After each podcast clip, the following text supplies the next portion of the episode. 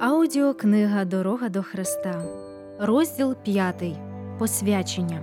Серце повинно повністю покоритися Богові, щоб відбулася переміна, унаслідок якої в нас міг би бути відновлений образ Божий. Через свою гріховну природу ми стали відчуженими від Бога. Святий Дух так описує наш стан мертві через ваші провини й гріхи. Хвора ваша вся голова і все серце боляще. Від підошви ноги аж до голови нема цілого місця на ньому. Сатана міцно тримає нас у путах. Він уловив нас для того, щоб ми чинили його волю. Єфесянам 2 розділ 1 вірш, Ісаї 1 розділ 5 і 6 вірші, друге послання Тимофію, 2 розділ 26 вірш.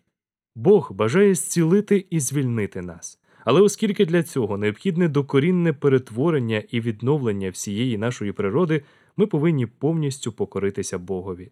Боротьба із власним я є найбільшою битвою у світі. Зректися себе, повністю підкоритися волі Божій можна лише ціною великої боротьби.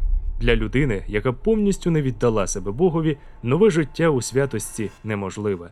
Правління Боже не засноване на сліпій чи бездумній покорі, як намагається запевнити сатана. Бог звертається до нашого розуму та сумління. Він запрошує людей прийдіть і розсудимо. Ісаї, перший розділ, 18 вірш. Це заклик Творця, але він не силує людську волю і приймає тільки добровільне, розумне поклоніння. Вимушена покора зробила б неможливим всебічний розумовий і духовний розвиток людини, перетворила б її у робота. Це не узгоджується із наміром Творця. Він бажає, щоб людина, вінець творіння, досягла найвищої досконалості. Господь відкриває нам такі висоти благословення, які ми можемо осягнути через Його благодать. Він закликає нас довіритися йому, щоб він міг здійснити у нас свій задум. Але вибір за нами, чи бажаємо ми звільнитися від пут гріха, щоб стати дійсно вільними дітьми Божими. Віддаючи себе Богові, ми неодмінно повинні відмовитися від усього, що могло б розділити нас із ним. Ось чому Спаситель говорить Кожен з вас, хто не зречеться всього, що має, не може бути учнем моїм. Луки, 14 розділ, 33 вірш. Ми повинні позбутися всього, що відвертає наше серце від Бога. Багатство є ідолом багатьох людей. Любов до грошей, бажання розбагатіти це той золотий ланцюг, котрий зв'язує їх із сатаною. Інші понад усе шукають світської слави і почестей. Життя без турбот та обов'язків є ідолом багатьох людей, але ці рабські пута повинні бути розірвані. Ми не можемо наполовину належати Господові, а наполовину світові. Якщо ми не належимо повністю Богові, то ми не його діти.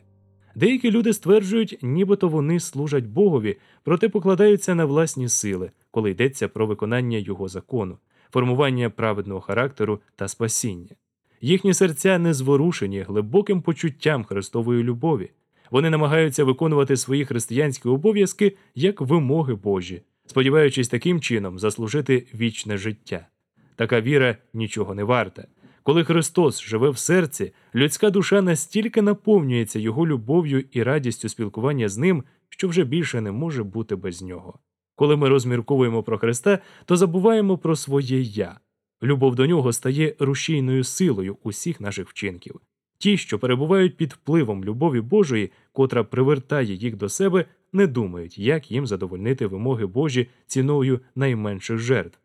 Вони прагнуть жити в повній згоді з волею свого Викупителя, готові з радістю залишити все і повністю присвятити себе досягненню обраної мети. Визнавати Христа, не маючи глибокої любові до нього, це пусті слова, звичайний формалізм і тяжке ярмо. Чи не здається вам, що віддати Христові все занадто велика жертва? Тоді запитайте себе, що віддав Христос за мене? Син Божий віддав усе своє життя і любов. Він прийняв страждання заради нашого викуплення.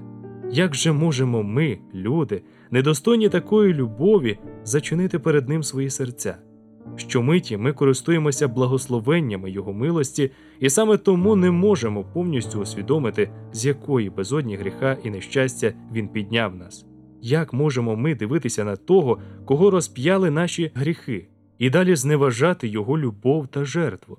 Зрозумівши всю глибину приниження, якого зазнав Господь слави, чи можемо ми нарікати на те, що наша дорога до життя пролягає через боротьбу і самозречення? У багатьох гордих серцях виникає запитання навіщо каятися та принижуватися?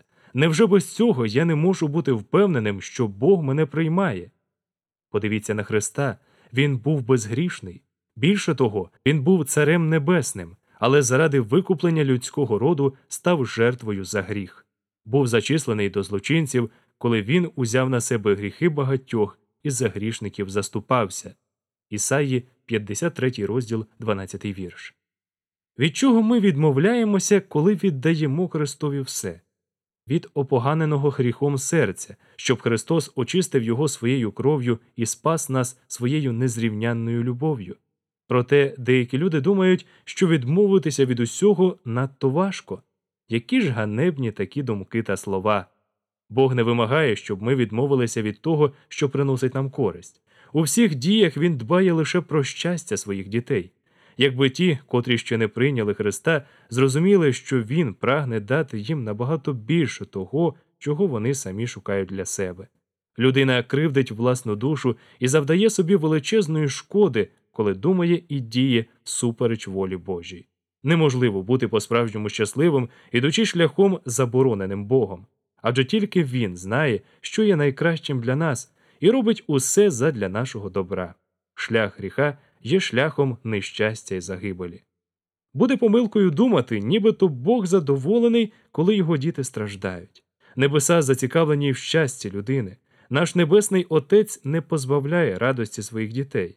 Він закликає нас відмовитися від того, що викличе страждання та розчарування, зачинить перед нами двері до щастя і вічного життя.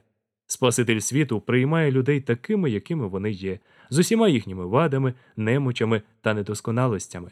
Він не тільки очищає їх від гріхів своєю кров'ю і дає спасіння, а й задовольняє сердечні бажання тих, які погоджуються взяти його ярмо і понести його тягар. Він хоче дати мир і спокій усім, хто приходить до нього за хлібом життя.